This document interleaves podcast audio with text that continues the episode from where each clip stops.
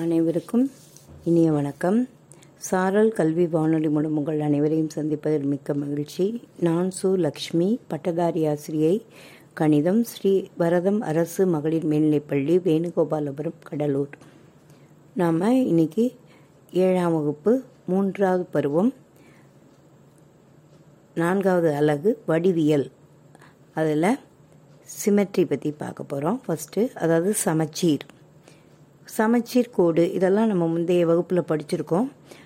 ஆறாவது வகுப்பில் முந்தைய வகுப்பில் சமச்சீர் பற்றி படித்திருக்கிறோம். ஒவ்வொரு உருவத்தையும் ஒரு கோடு ஒத்த இரு சம பாகங்களாக பிரிக்கிறது.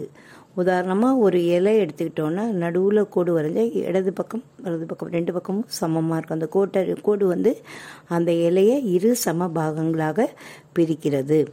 அவ்வாறான உருவங்கள் அக்கோட்டினை பொறுத்து சமச்சீர் தன்மை உடையதாகிறது அப்படிங்கிறத நம்ம சொல்கிறோம் ஒரு உருவத்திற்கு ஒன்று இரண்டு மூன்று அல்லது நான்கு அதற்கு மேற்பட்ட சமச்சீர் கோடுகள் வரைய இயலும். அதாவது ஒரு உருவத்தை எடுத்துக்கிட்டோன்னா அதில் ஒரு ஒரு கோடு வரையலாம். பேலைன்னு எடுக்கும்போது அதில் ஒரு கோடு வரையலாம். செவ்வகம் எடுக்கும்போது அதாவது கிடைமட்டமாக ஒன்று செங்குத்தாக ஒன்று அப்போ ரெண்டு கோடு வரையலாம்.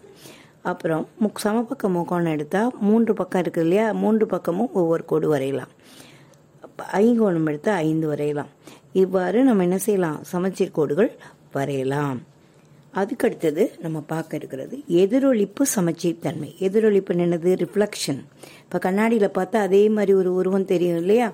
அந்த அதுதான் எதிரொலிப்பு அப்படிங்கிறோம். ஒரு பொருளை கண்ணாடியில் பார்க்கும்போது கிடைக்கும் பிம்பம் அப்பொருளின் எதிரொலிப்பு அப்படின்னு சொல்லுவோம். ஒரு பொருளும் அதன் கண்ணாடி பிம்பமும் ஒன்றுக்கொன்று முற்றிலும் ஒத்தவை. இப்போ நம்மளே நம்ம கண்ணாடி பார்க்கும்போது ரெண்டுமே எப்படி இருக்கும்? சமமாக இருக்கும். ஆனால் நம்ம இடது பக்கம் உள்ளது அங்கே வலது பக்கமாகவும் நம்மளுக்கு வலது பக்கம் உள்ளது அங்கே இடது பக்கமாகவும் தெரியும். ஒரு பொருளின் இடதும் வலதுமான பக்கங்கள் கண்ணாடி பிரதிபலிப்பில் இடம் மாறி கொண்டிருக்கும். அதாவது ஆப்போசிட் சைடு எதிர் எதிர் சைடில் வரும். இடது பக்கம் வலதாகவும் வலது பக்கம் இடதாகவும் தெரியும். அது கண்ணாடி பிம்பம் அது எதிரொலிப்பு அப்படிங்கிறோம். எதிரொலிக்கப்பட்ட வடிவமானது அசல் வடிவத்தை போன்ற சமச்சீர் கோட்டிலிருந்து அதே தொலைவில் ஒரே அளவுடையது அதை அதே டிஸ்டன்ஸில் தான் இருக்கும். அதே அளவு உடையதாக தான் அந்த எதிரொலிப்பு இருக்கும்.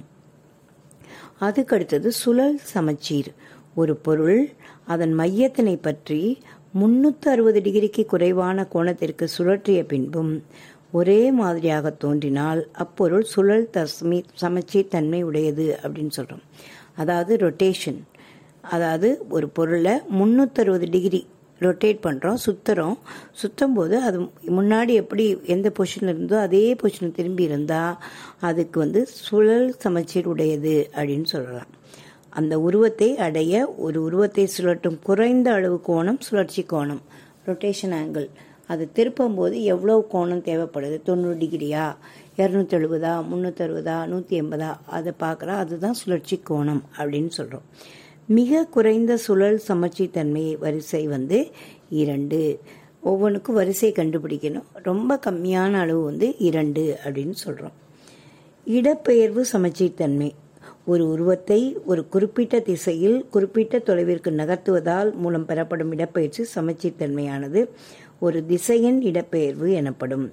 அதாவது ஒரு குறிப்பிட்ட ஒரு ஒரு உருவத்தை என்ன செய்கிறோம் கொஞ்சம் குறிப்பிட்ட டைரக்ஷன் இப்போ ரைட் சைடு மூணு வலது பக்கம் மூன்று அடி இடது பக்கம் நான்கு அடி அப்படின்னு நகர்த்தினா அது ந அந்த இடப்பெயர்வுக்கு வந்து இடப்பெயர்வு சமச்சீர்த்தன்மை அப்படின்னு சொல்கிறோம் இடப்பெயர்வு நகர்வில் சுழல் மற்றும் எதிரொலிப்பு தன்மை நிகழ்வதில்லை. இங்கே அதோட சுழல் மற்றும் எதிரொலிப்பு தன்மை என்ன செய்யாது? நிகழ்வது இல்லை. அதுக்கு வந்து இடம் பெயருது. இந்த இடத்துலேருந்து இந்த இடத்துக்கு பெயருது. அவ்வளோதான் தெரியுதா? மீதியை அடுத்த வகுப்பில் பார்க்கலாம்.